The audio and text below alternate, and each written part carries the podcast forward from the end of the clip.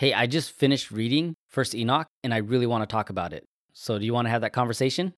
Dude, why are you always coming with this weird stuff? It's not in the Bible for a reason. Just get out of here.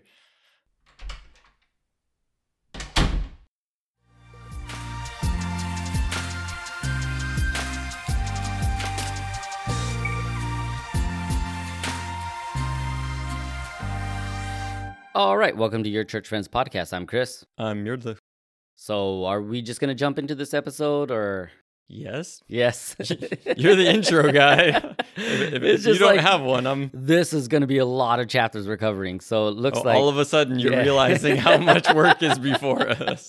Uh, You're, just- you're not like, hey, yeah, Book of First Enoch. Um, what do you think? Like I three really episodes? thought we would do it in one. I mean, originally when we were talking about First Enoch and covering it, I was like, we could do that in one episode. We'll just cover everything. Look, we could. Mm-hmm. It would just be a different thing. Yeah, because I seen people who did it like on YouTube. I watched a guy who did it in like 22 minutes. Mm-hmm. Um, clearly he's better than me and you that he could do that and stay so rigid on it. Because for me, I'm like, oh, but this, You know, Ooh, you know but what it this. is? yeah, It's him, and he can write out a script yeah, and just true. do it. Yeah. You have to deal with me. I'm a wild card. he was like, cool, we can get through this. I'm like, did you hear about this? well, there goes uh there he goes for the next 40 minutes. yeah, that is true. Yeah. That is. So we've we got uh what is it? 37 to 50 something? 54. 54? That's that's where I went. So if Yeah, you want to do 55, you're on your own. Nope, we're doing 37 to It's to 54 shine. That- on first Enoch. That's the time I pick. Uh, yeah, so we got a lot. Uh, 37 through 71 is the uh, parables, is what it's called. So this is the parable section. There's three of them in there. Uh, the book of parables is in terms of word count nearly twice the length of the book of Watchers. So Yeah. a lot of words. Uh, the book of parables is composed, like I said, of three parables or visions received by Enoch that really only make up uh, the chapters of 37 through 59. And then from 59 to 71 is just kind of more filler stuff. Oh, here it is. Uh, I had Some it in my notes. filler stuff. 60 to 71 uh, seems to be incorporated, uh, an incorporation of another independent source that would uh, that was put into the book of parables. So uh, That's how I got that. It seemed like it came in later. yeah, someone was like, "Hey, this fits here. Might as well add it to that." Which I guess when you're looking at it in the whole, when people are like credibility of the Bible or books, and it's like someone was like, "Hey, here's some other stuff. Let's just throw it in here. It fits." Does kind of seem to come with the discredit part. I get that, but at the same time, I think we talked about it before that in the scriptures you have that kind of editing Mhm. process. Yes, where later stuff like as people are going through and scribes are copying it like Yeah. they're putting in things so uh maybe some super fundamentalist people just stop the podcast but it's in there Yeah. So this is uh that whole section. Uh I think it introduces some new material. Yeah, it does introduce some new material. The heavenly visions focusing on the final judgment. Uh, this section is particularly relevant to the New Testament scholarship as it describes the Son of Man and uh, with final judgment in itself. And we'll get into that a little bit more. I just got a few more details, and then we could jump into what I think the Son of. Man. Let's we'll start with the Son of Man. that's where i thought you were Yeah, going yeah. since that's what you just said little more introduction and then i'll get into the son of man part um, scholars of the of first enoch for the most part agree that it is chronologically the last section of the overall book that was written. So out of the five books that we're going to cover i believe is it five? Let's see you got watchers got parables the astronomy. Luminary- yeah luminaries astronomy. Yeah uh, the epistle hmm and then noah. Yeah so i think that's so fine there's about five of them. Wow uh, we just did that off the top of our heads. maybe did. we're uh we're still not as good as that youtube guy no no but we're getting there we have five things we could remember five. Um, so yeah, it's one of the last ones. Dating this parable is actually difficult for a few reasons. Uh, it is the only major section not discovered among the Dead Sea Scrolls or the Qumran. If it had been discovered there, it could be dated confidently before 68 AD. Uh, James Vanderkam, which for the next few episodes I'll probably reference him a lot, uh, dates it between the first century BC and the first century AD. Um, unlike the other sections that have fragments in Aramaic and Greek, this is only exist in. Hopefully, I'm saying this right. Gizi. Uh, little- that's that's ethiopian yeah, Yeah. the the Ethiopian language. Uh, so it's only in there. Uh, the manuscripts they have it in its very latest state is from the 15th century. So, despite that, scholars believe that it, still was translated from Hebrew or Aramaic, but they just don't have anything on it. You did pronounce that wrong, but it's not for the life of me. Can I remember? Uh, it's Ethiopian, basically. Yeah. Giz? I don't know. It's not Gizi. It's easy when you're geezy. All right. See, here's the thing where you edit the podcast, Yeah. so I can't cut that out. Nope. All gonna right. leave it in. Uh, no early Jewish or Christian writers apparently uh, quote from it. So, it, or if they did, it was done so rarely and indirect. So, like I said, there's three sections. Um, so there's First Enoch, one fifty six, five through eight. Uh, many scholars identify the writing here with, uh, I think it's Par- Paratheans, uh, who invaded the land in 40 BC. Um, and then in 67 8, the wicked king who indulges in the hot spas may refer to King Herod uh, the Great um, when he was uh, before his death in 4 BC. So that's kind of these events help with the idea of where they want to date it, but I think dating it has some difficulties. Yeah. I think especially when you look at history and different things, and here I am speaking way outside of my expertise, if I even have one of those. This isn't it. But with different historical things that we discover, right? And things that we know about or don't know about, that I feel like there is can be a danger to like, well, we don't know when this is written, but we know about these things. Mm-hmm. So it lines up close enough. It probably has to do with that thing. It's like think about how many things happen that are just lost to history. Yeah. You know what I mean? So that's where he's saying it comes with problems. I think um to be so confident and like, well, this is later and we think it's later because it wasn't this, and it seems it very well could be that. But that's where um I guess that line between speculation, between like having a lot more hard proof yeah. you know, I think that the dating on this doesn't really come with that hard proof. No, it doesn't. It's Yeah, a that's lot the of- point that I'm trying to get to, Yeah, it's a that- lot of speculation. Yeah. Uh, it's it's looking at the material and trying to like decipher wording to like line it up with something. Um, for some reason, and I guess this is that episode, or you know, Enoch is the episodes we could do it more with. But um, I kind of thought when I was reading that and even studying it, um, Nostradamus Mm-hmm. and like all of his writings and then it's decades later people are like oh but if you look at this this perfectly fits for this prediction and this is what he was saying but it was like was he really though because you just kind of made it seem like that um, so yeah I, I get what you're saying Yeah. So kind of just going along with that with the dating, where I personally, and again, this is just my very much personal things looking at it, not to be kicking up against people who are way more learned than me. But when I look at the dating of the rest of everything, you know, it's a much older book than leading up to 4 BC. yeah seemingly. And again, that would be the thing of, oh, this is a later edition because it's a later edition. mm-hmm. Um, but something within me just sounds like, no, it, it's all older. Yeah I don't know what difference that makes, but for some reason, I'm just like, I want it all to be older. yeah Um, it is interesting though, because if you get into like 4 BC or 4 AD, what were you saying, somewhere around there? Mhm. Um, that's right around Jesus's birth, which when we get into this topic that we're about to get into is the Son of Man. Is it's interesting because if it was that later date, it's possible that Jesus could have been born and someone started writing about the Son of Man, yeah which yeah. is an interesting thing to even think about it that way. Um, which there's there's a good segue right there. That was a Son good segue. Man. Let's Son do of it. Man, let's do it. Uh, so really, we get into this more chapter thirty-eight. Uh, uh, when we finish this, we'll backtrack into thirty-seven a little bit. But uh, thirty-eight begins uh, the first parable that ends in forty-four, and this section introduces some main characters that the rest of the book of parable kind of follows in: the righteous, which are humans, uh, the wicked, humans, the Lord of spirits, God. Go backwards and talk about that a little bit more uh, the righteous one, the Messiah, and the righteous one is uh, this phrase is isn't taken as pointing to God Himself, but another figure. Uh, the title will vary throughout the parable from righteous one 16 times, anointed one, chosen one, to Son of Man. So the Son of Man is a key figure in this parable. Uh, George Nickelsburg describes the Son of Man as a transcendent heavenly figure who represents the most remarkable of all Jewish synthesis of speculation about the agents of divine activity.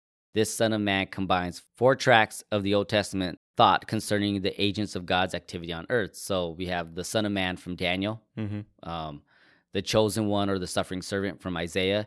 Uh, this is the defender of the righteous against their enemies uh, and the wicked. Uh, and a lot of this will sound familiar as it's derived from the servant song of Isaiah 40 through 55. Um, First Enoch 49 3 through 4 is almost a direct quote of Isaiah 42 1. Uh, it says, "Here is my servant, whom I am, whom I uphold, my chosen one, in whom I delight. I will put my spirit on him, and he will bring justice to the nations." So it's almost like it's a direct quote from Isaiah. And then number three, the Messiah of the Davidic tradition, and then number four, the personification of wisdom from Proverbs, and then Ben Sirach. So uh, that's just in there in the Old Testament. Just a few comparisons to the Old Testament. Isaiah six, the prophet sees the Lord enthroned and served by the seraphim. One of the seraphim burns Isaiah's lips with hot coal to purify them, so that he can proclaim God's message of repentance to the people. Ezekiel 1 contains imagery similar to Daniel 7 and Revelation 4 with creatures that look like he- earthly animals. Uh, Ezekiel 1 26 through 28 contains an image of God enthroned. In Ezekiel 2 3, God sends Ezekiel to proclaim his word to rebellious uh, people. So, again, these are just all images of, I guess, Son of Man that are in the Old Testament. It's so hard when you're reading something like that. Are you giving all kinds of those? Because I'm I'm listening to them all. I'm like, yeah, yeah, yeah, that's there, and just thinking of that. But then in the back of my mind, when you said Ben Sirach, I still can't. When we're talking about Ben Sriracha, some stupid stuff just doesn't Yeah. leave my mind. Um, you know what's funny is when I said it, I thought it too. yeah, I think it's kind of more Ben Sirach, Yeah. kind of like the But it's just CH on the end of mine. Sriracha. Yeah. Yeah. Mirdach. Murder. You're talking like Siri over there. yeah. Um, but yeah, I think that was a pretty like almost exhaustive look of like some of the Son of Man stuff, which is good. Um, because it's important when we're in the New Testament. If you haven't read or studied the Old Testament, Jesus referencing himself as the Son of Man seems to come out of nowhere. Yeah. You know what I mean? So I feel like even for maybe a lot of uh, Christians who haven't spent time in the Old Testament, everything that you were just talking about, the Son of Man, is just going to give good insight to like, oh, so Jesus making that reference has all of those touch points. Right. But then when we get into Enoch, it's pulling in like, oh, that was also a touch point within the culture, kind of second temple period, like looking at the Son of Man. And a lot of the material in the second temple was looking, you know, into the scriptures and trying to make sense of it and, you know, in new ways. And so when they're looking at the Son of Man, Enoch's take on it is it's pretty interesting. And because these are in these parables, these visions, right? These heavenly visions, I think that most of what we get is kind of like revelation type language, right? Yeah. Um, but I think that there is some controversy as far as Enoch and the Son of Man. There is. Yeah. I, I do want to touch real quick that it's the Gospel of John. It appears 13 times that Jesus refers to himself as the Son of Man, uh, especially with the theme of the crucifixion and, uh, like you said, revelation and eschatological uh, authority. So it does seem that John is using the same, uh, some of the man figure from Son of Man figure from Daniel 7. Uh, so John isn't using uh, the title to emphasize Jesus' humanity, but more like his heavenly origin and divine authority. Yeah, absolutely. I think just because we're talking about this type of imagery, but just to pull from uh First Enoch itself, I think this is the first time that we get the reference of Son of Man versus Righteous One or anything Mhm. like that. Is it in chapter forty six? And this will sound familiar to Revelation readers, right? So 46 in the beginning says, And there I saw one who had a head of days, and his head was white like wool, and with him, right? So there we have like the Ancient of Days, like would be said, and this is where you drew in the distinction earlier that this righteous one is different than God on the throne. So you have um, this ancient one, the head of days, his head was white like wool, and with him was another being whose countenance had the appearance of a man, and his face was full of graciousness like one of the holy angels. And I asked the angel who went with me and showed me all the hidden things concerning that Son of Man, who he was and whence he was, and why he went with the head of days. And then it goes on from there, right? So just getting that some of that imagery there of what we do get in the Bible. So it's interesting that this written, even if it was written as late as 4 BC, you have John writing Revelation, and like that's almost was that Revelation 4 or 5? Mm-hmm. Yeah, No. four. two. Well, in one you get the one sitting on the throne, right? So yeah, some of that stuff there. Yeah. So again, these the ways of imaging and thinking about these things were definitely there. Yeah. Uh, John Collins, uh, a scholar, said that the early Christians very well could have readily associated the risen Christ with the Enoch, son of man. Andrei Orlov, I hope I'm pronouncing his name right. Uh, he adds also the description of the chosen one in the parables paints a picture of a highly elevated celestial being. This being apparently has his own throne in the celestial realm since the passage since of the passages found in First Enoch 45 3 through 4 uh, depict the chosen one as the one who has been installed on the throne of glory. And I really did like uh, that last bit too, where it was like John is isn't when we, he calls himself the Son of Man.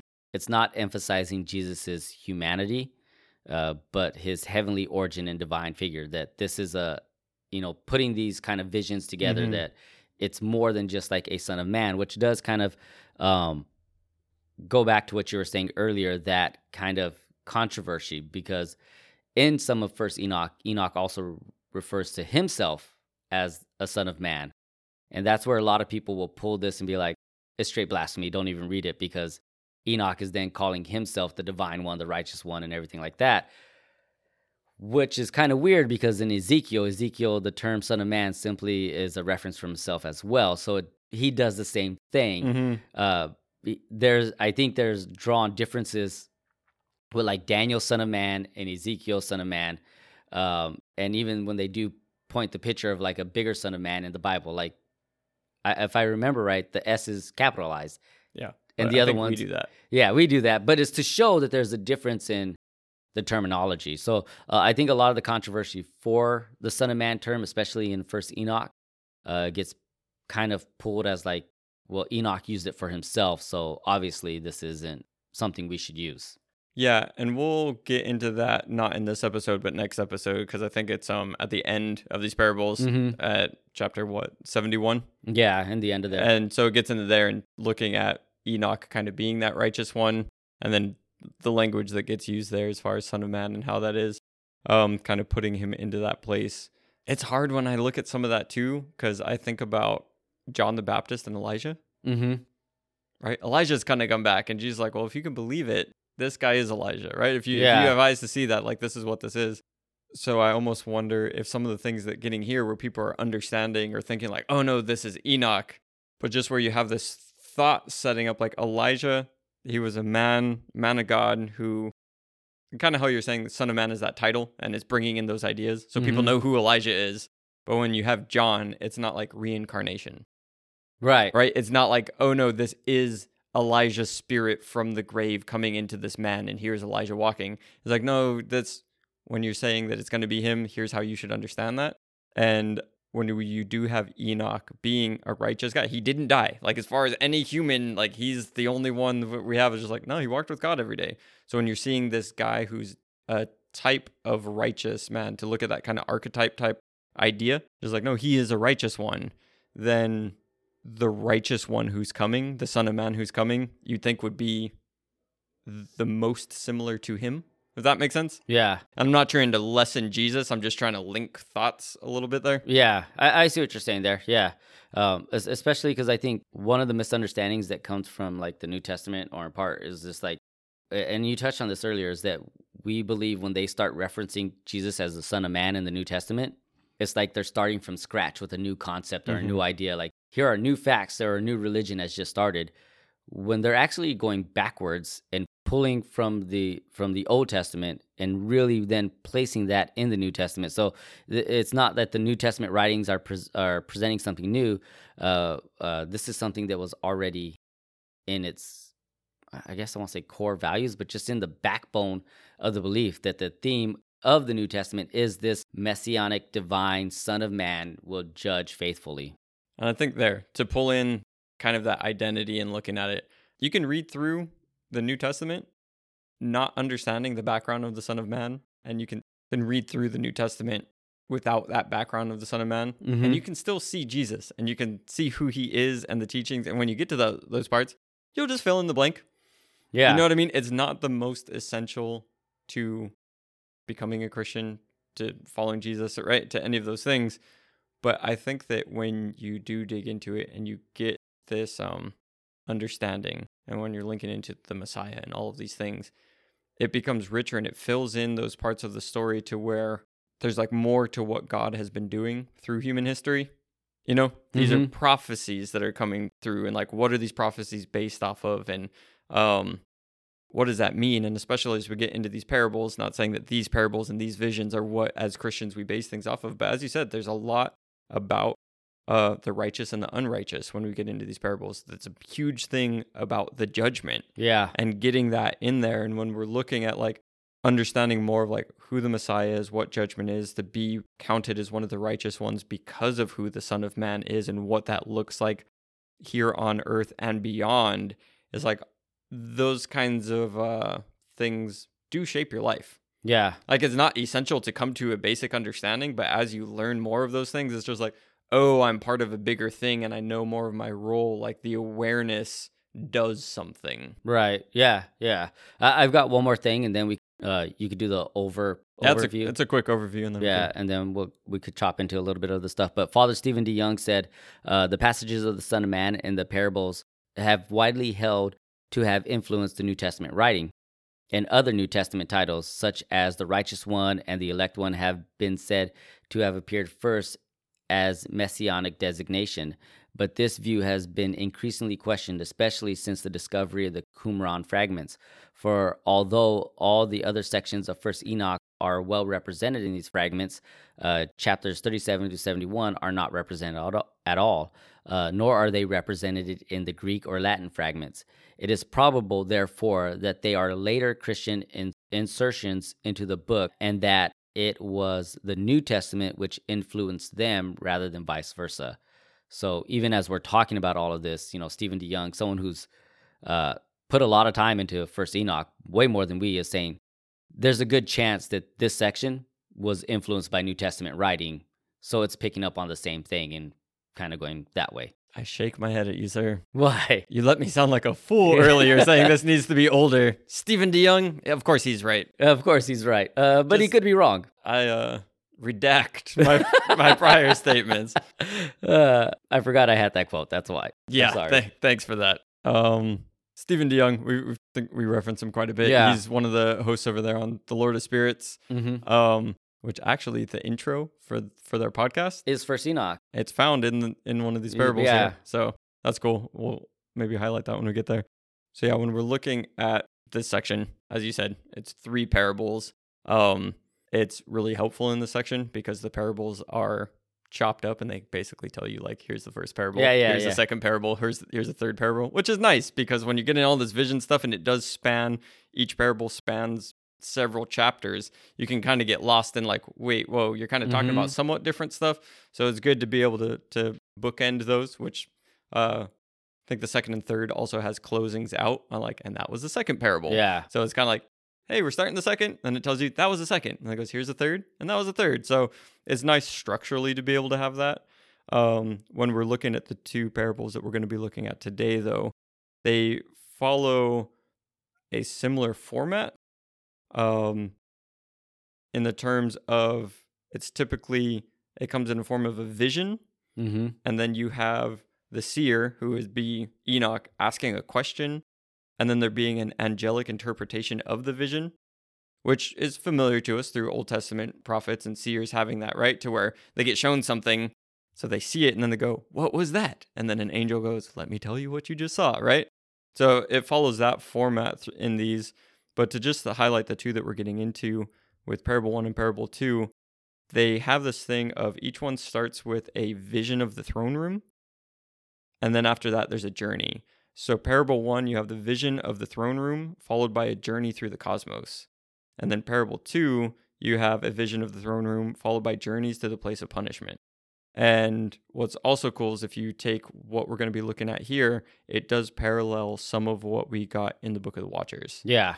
So when you're looking at that vision of the throne room in parable 1, which is basically chapters 39 in the beginning of 40, that's chapters 14 through 16 that we already went over. And then as we kind of very briefly went over some of those journeys through Mhm. the cosmos when we were going through the, the book of the watchers uh, for parable 1, that's chapters 41 through 44. And then from what we covered earlier, that would be chapter 17 through 18.5, verse 5. Yeah. Yeah, I was going to say point. Um, and the second parable is the same thing. Yeah, that vision of the throne room, which for us is going to be chapters 46 through 49. And that covers that same part as far as the, the vision. And then journey to the place of punishment. That's basically uh, chapters 52 through 56. And that would be paralleling chapters 18 and then also 21 from what we covered earlier. So I said a bunch of numbers right now. If Mhm. you're listening, is great. You have a pause button. So if you're following along and you read and then just go to those numbers and go back and reread the first Yeah. thing and see the parallels that are getting drawn there. But and I think that as you said earlier, that one of the things that it's really covering is the judgment hmm and looking at the judgment, it's really looking at the group between the two people. You have the righteous ones and the unrighteous and what happens there.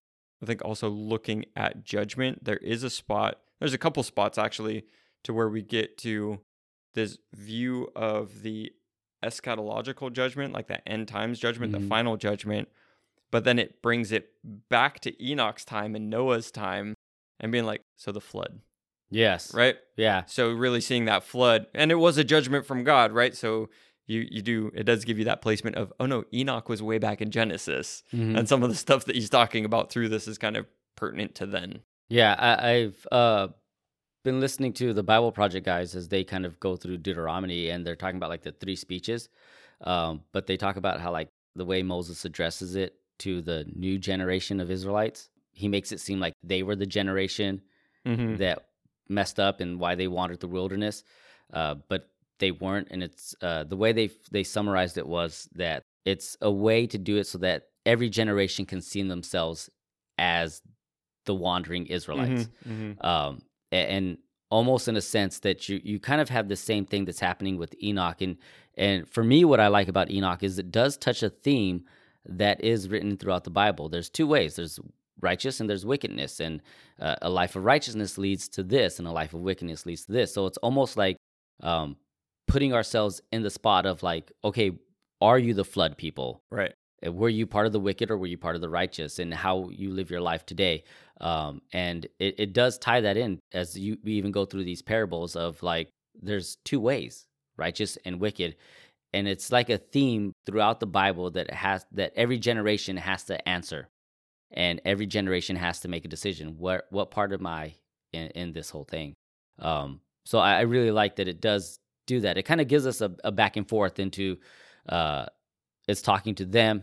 It, it actually made me think of wrestling because i just came back from wrestlemania. Mm-hmm. uh, their big intro to their thing is then now and forever and then it ends with like together but that's like they're basically saying like wrestling then now and then it's going to be forever. Um, kind of like it's the same thing in that situation that what we see is like for then but it also could apply to now and it's going to apply to the next generation after us. Um, sorry that was a weird tangent It, it was a little bit, but, before I think that we've talked about it, and but just kind of think of um, who it applies to. mm-hmm. I think that we've talked about Revelation having some of that. Mhm. George, just when you look at Revelation, are you seeing where you're currently at in there? But Yeah. then there is the thing of there is that day of the Lord to come in. So Mm-hmm. it's a weird thing in the Bible that you have that cyclical type, but then it also is representative of a real thing. Yeah, it's like it's representative of a real time of people that things happen to. Uh, it's representative of a time of whoever's reading it, and then it's representative of a time and a date that later will happen. And and it's it's really fascinating. It's almost like eh, people always say it like this is our generation for this, especially when they're doing like end times prophecy stuff. Like Mhm. this is all happening in our time. And there are some things that are like, yeah, that's actually happening in our time. That's kind of crazy. But throughout generations, people have always thought the day of Noah was their time. Um, because you could always find it that the pattern of human rebellion right. that leads to corruption, that leads to uh, Babylonian like empires, uh, is always a cycle that we will run to until the final judgment comes and wipes it away. Let's get into these chapters. Yeah, I really I could go on a weird tangent with all that. Uh, hey, everybody out there in the world! The latest update of the Christian Translator app has tons of new features. but one of them would definitely help with those hidden phrases or terms that you may not be familiar with. This specific new feature is understanding the Apocrypha option. To activate this feature, you go into your settings, you click on languages, and then select Apocrypha to unleash all the hidden terms and phrases. Now, when you hear your friend say something like, the Lord of Spirits, the Christian Translator app will simply say, That's God. Or if they use the term Watchers, the Christian Translator app would translate that for you to angels. With just one easy switch to the New Testament Apocrypha, you'll know that the term Didache means teaching, and the shepherd of Hermas wasn't one of the names of the shepherds who saw Jesus when he was born. It's also a fantastic tool when discussing the animal apocalypse. Yes, that's a real thing. You won't have to worry about sounding foolish anymore around your extra scholarly friends with the Understanding the Apocrypha feature. So update the Christian Translator app today and never be confused by what your Christian friends are saying again. The Christian Translator app helps you understand the language of the saints. I got some stuff for chapter 37. All right. Uh, just that the vision of wisdom. Uh, wisdom refers to the obedience of the Torah or to God. The vision of wisdom in- is an instruction because it details the fate of the disobedient and the righteous. Um, and then there's that thing to those who dwell on the earth.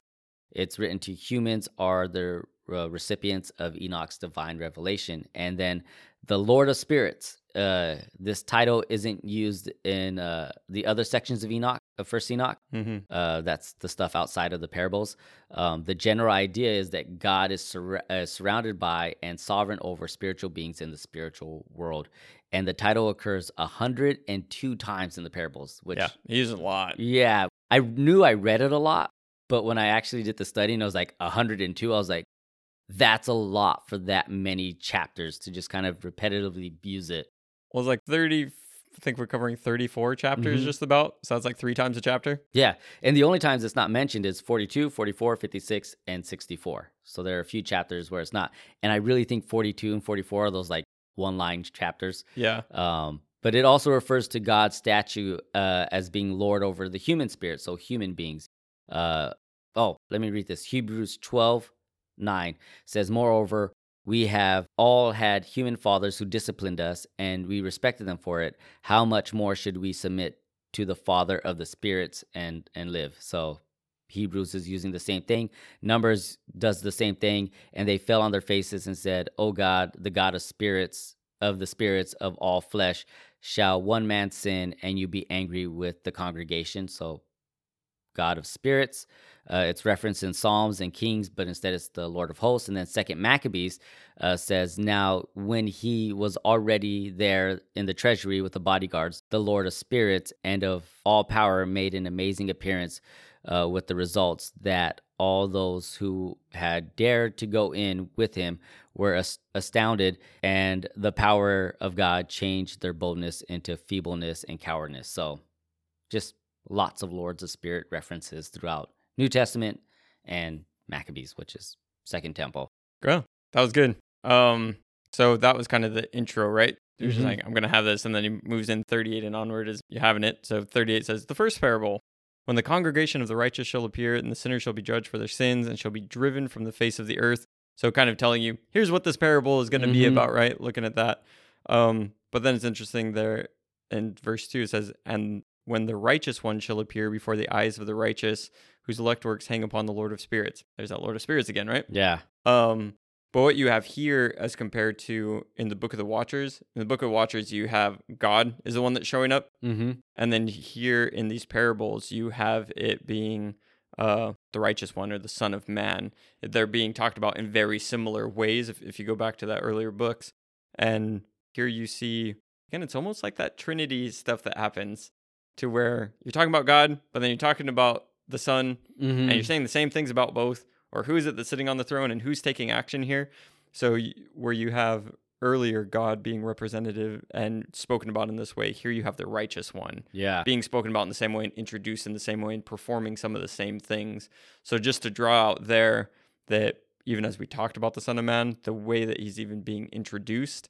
is reminiscent of how we've already talked about god just a few Mhm. chapters previous Yeah, the rest of like you're saying of chapter 38 there's judgment of the kings and the mighty who are on earth and those who rejected the Lord of Spirit.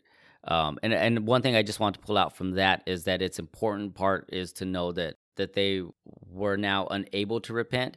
Mhm. Um, that part in there, it's uh, rather that none of them will.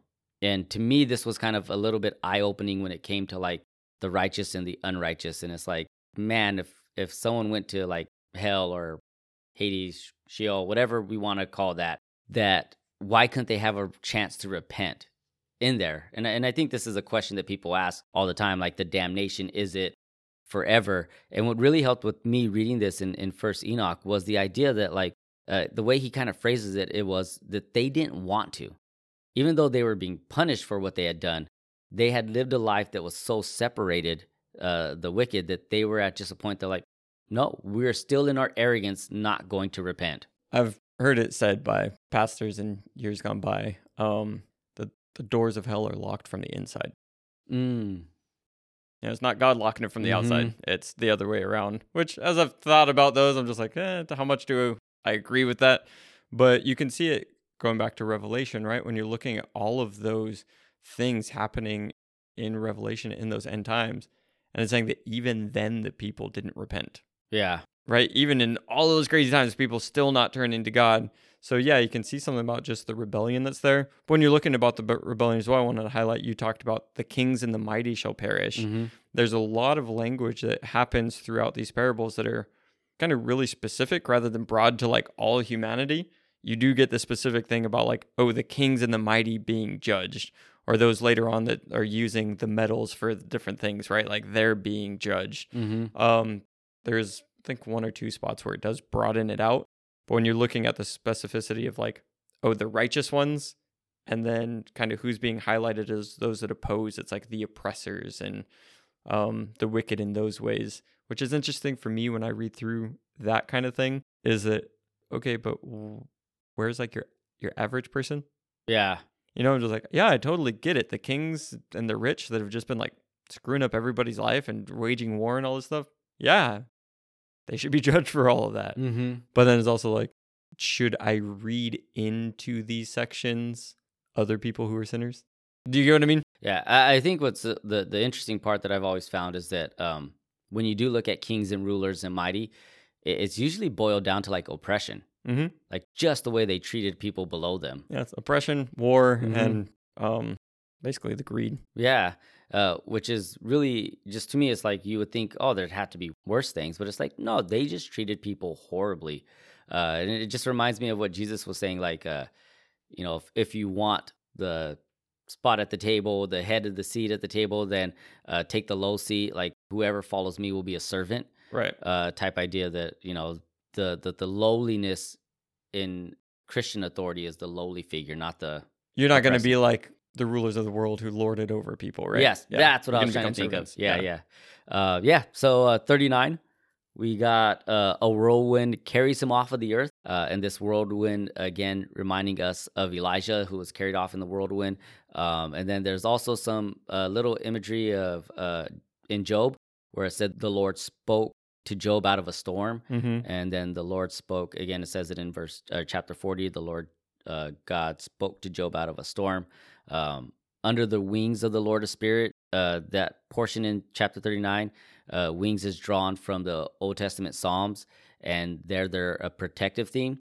Uh, but it is odd since usually the chosen one or Jesus wouldn't need protection. So I think it it does in that section. It's like uh, the chosen one is under the the wings of the Lord of Spirit. Mm-hmm. Uh, so it is a little odd. Scholars have wondered if the imagery has more to do with the idea of God's presence. Uh, so in here, that under the wings is more of God's presence um, than kind of the protection idea that we would see in the Psalms. Yeah, I can see that. Uh, Kind of the thing that I think of beyond the Psalms too is when it talks about man, way back in Genesis, right? Of the spirit brooding over and that the, that image there is like a I think it's like a hen with their wings out, Yeah. kind of covering, but just that covering aspect that you know all the things are covered by, Mm-hmm. and yeah, I'm, you're saying the protection, but even the presence of just like no, all of this is under my Yeah, uh, I see it too. I mean, I'm glad you brought up chickens because since I have them, um, that when we have a hawk in the backyard, um, you, you bust out your wings and get the chickens. I bust under. out my wings and they all come fluttering. Uh, but when they see my presence or even now that we have bear, when they see bear's presence, there's almost a sense of security for them. That like they could be afraid of something, or even if a cat's roaming, uh, they could be uh, nervous about it. But once I step out, there's like, oh, I feel better about it. So I, I could see the that maybe it's a drawing of both the Mm-hmm. protection and presence. Yeah. Yeah, I think that in this and other chapters, I just like reading it for the thing of I really like heavenly imagery. Mm-hmm. And that where you just get like, okay, let's get off of this earth, off of this plane, off of this where everything's screwed up by sin and everything, right? And get into like God's presence the way that things are so clear cut Mm-hmm. to where like yeah he's the righteous one he's the lord of spirits here's all these angels who are um interceding right who are praying who are resting there and just it's like oh man there's a reason why it's called heaven right and why Mhm. people want to be in heaven so i just highly recommend reading that that's not Yeah, anything that i want to so read through but i just really like heavenly imagery when you Mhm. get around god's throne because it just it really just puts you in a different place Yeah. that's kind of all that i have on that Yeah, there's a lot of it too. Uh, chapter 40, I think it has uh, on the four sides of the throne, Enoch sees the archangels performing their task. So Michael's name means who is like God, your baby name, I think again. yeah Uh, we, i wish we had a little jingle yeah, right. Uh, unceasingly blesses the Lord of Spirits. Uh, he is merciful and long suffering, kind of tying it into uh, Exodus 34 6. Raphael, the healer of uh, God, this is what his name means God's healer or God heals. He blesses the chosen one and the chosen ones. Um, and he is set over all diseases and uh, the wounds of the children of men. Gabriel, whose name is God is my warrior, intercedes for those uh, on earth and makes supplication for them. Um, he is uh, over all the powers, and then he's also the destroyer of giants. And again, uh, seeing even where Gabriel um, pops in in the old in the New Testament and even in the Old, um, you could see this like he's interceding, he's uh, going back and forth and communicating with them the message from God. Uh, and then Faniel, uh, hopefully I'm saying that one right. He fights back the devil who's trying to come and accuse those who dwell on the earth. And I thought this was interesting because his name is a, a play on uh, Peniel, and this is from Genesis 32 30, where Jacob wrestled uh, with the man who's actually an angel. Um, the biblical place for the name uh, means the face of God, and then uh, where Phinniel means to turn. So it's literally or meta- metaphorically uh, in repentance or turn to God. Yeah, so that goes with the name of what you were looking at there. Mhm. But it's interesting because you read off like, well, here's the names and what they were doing. But just before that, um, he's hearing the voices of them. Mm-hmm. And when you just look at what they're saying versus who they are, so the first voice, which would have been Michael, um, blesses the Lord of spirits forever and ever. The second voice, I heard blessing the elect one and the elect ones who hang upon the Lord of spirits. So that would have been Raphael. Uh, the third voice, I heard pray and intercede for those who dwell on the earth and supplicate in the name of the Lord of spirits. That's Gabriel. And then the fourth voice, fending off the Satans and forbidding them to come before the Lord of Spirits to accuse them who dwell on earth, which would have been Phanuel. So it's Mhm. interesting that on those, Phanuel is the one that's over repentance and hope for those inherit, but he's also fighting off the Satans, right? Mhm. So it's just cool when you link up the two and you're like, who's talking? Who's saying that? And you're like, well, this is this guy and this is what he does. It's kind of like, oh, cool. You got the uh, Ninja Turtles of Heaven. Yeah. yeah. Sorry, and- just you got Raphael yeah, in there. And, yeah. yeah. Uh, and, and the devil's uh, in there it simply means adversary, uh, but it shouldn't be confused with the figure in Job. Um, but yeah, th- this is kind of what their role is. This is what their task is. Uh, one commentator adds in this passage, the Satans are a special class of angels, uh, no doubt Accusers. subject to Satan. So, um, again, just a lot of this kind of what we're picking up about angels and demons and the roles and what they're doing and uh, what the angels are doing and what you know the the demons are trying to do and kind of come in there and shake the righteous ones and you have one who's like fighting them all back and saying nope these are the the chosen ones I know we keep touching on it, but especially since we're in these sections and it's a heavenly thing, we're talking about Lord of Spirits, right? And we're talking about these angels and Satan's. The spiritual world, even reading through this, is Mhm. just becoming more and more expanse to me, mm-hmm. right? So there's these Satans that are trying to come into the presence, and then you have Phanuel that's like fending them off. But that's different than even because this is the parable looking at judgment, and later on we're going to be looking at Azazel and all of them and the judgment that's coming upon them. I was like, that's different. Mhm. Right. So when we're talking about Satan, how you said like that's not being highlighted as like Satan, big S Satan, right? So just like there is such a variety going on within uh the spiritual creatures, which even later on too, it talks about cherubim, seraphim, and did you catch the other one? It's like the ophonim, Mhm. the O P H O N I M. Mhm. It's like ah, the roster is expanding. Yeah. As you read, it's almost like you're playing a video game. It's like, oh man, I just unlocked a new character. Like, what is this? it, it almost makes me think, and then we'll wrap up the, this episode. Um, it almost makes me think of like anyone who comes under like who's accusatory mm-hmm. is a Satan, Yes. Yes. and and so it's like when you're accusing something or you're an adversary, you become a Satan in a sense. So like these demonic beings, although maybe their name is not Satan. Uh, they take on that characteristics, and then I thought about when Jesus told Yeah. Peter, "Get behind me, Satan," um, and a lot of people are like, "Whoa, what's this?" It's because of the accusatory, the the accusation of, "No, no, you're not supposed to do that," and he's like, "No, this is the mission. You're trying to divert me from the task, so you've almost become a Satan in that sense." mm-hmm. um, which without this Enoch, I probably wouldn't have even made that connection in my head. It would just kind of stuck to the term of like, oh, he called him Big Satan, but it was more of like your your actions are very Satanist. Yeah, I which guess. there's some of that because you brought up Job first, which you got in Job. It's Hasatan, the Mhm. Satan, like the accuser, Mm-hmm. and again, I don't know why Revelation is coming up so much, but like the accuser of the brethren that, that Mhm. pops up there and different things. So yeah, that accuser definitely big. There's a idea and a notion, and um, and I think I heard this from Father Stephen DeYoung that there's uh the dragon or the serpent that's in in uh the garden is a Satan, right? Mhm. Um, and then there's the Job, the Hasatan, like you said, the accuser was another one, that, but actually that was in God's rankings and did what he wanted. Um, right. and then there's uh, the dragon at the end, and and I think it was Father Stephen DeYoung puts it uh, that when Jesus said, "I said I saw Satan fall," um, in the New Testament Gospels, that it could have been the Hasatan. So that the idea that there might be multiple versions or multiple Satans in a sense, it's a whole crazy theory and notion. And, and honestly, I think you'd have to go listen to the episode where he explained it because he'll do a better job. So this is one of those things. Again, we're talking about First Enoch. Yeah. So if you made it this far and you're listening to First Enoch, like we're exploring Concepts, concepts that are Yeah. outside of direct biblical. Mhm. But going back to uh, things that are within the Bible, because even some of the things that you just brought up, like, no, those are in scripture. That's not an Enoch thing. Um, Michael Heiser also had a really good episode on his podcast about kind of that development of who Satan is and how to Mhm. understand these different characters. So um, I don't know what episode it is, but go through his There's 400. Go through his Have library fun. podcast. There's one literally just it's titled something about Satan. And he's doing, I think it's an interview that he has with someone, and they're talking about that development as Satan as like that character, which I like that kind of thing because when you do have language that's being used and characters and how again the roster is bigger than you know I initially thought. I want to understand it. Not that I'm like, oh yeah, definitely. Like they're all different. It's not Mhm. just one say, but I'm seeking to understand. Yeah. I guess is where I'm coming out with it. Um, not to say that what we're presenting or saying, oh yeah, go listen to them. That it's trying to be like, ah, turn away from your long held belief. It's like Mhm.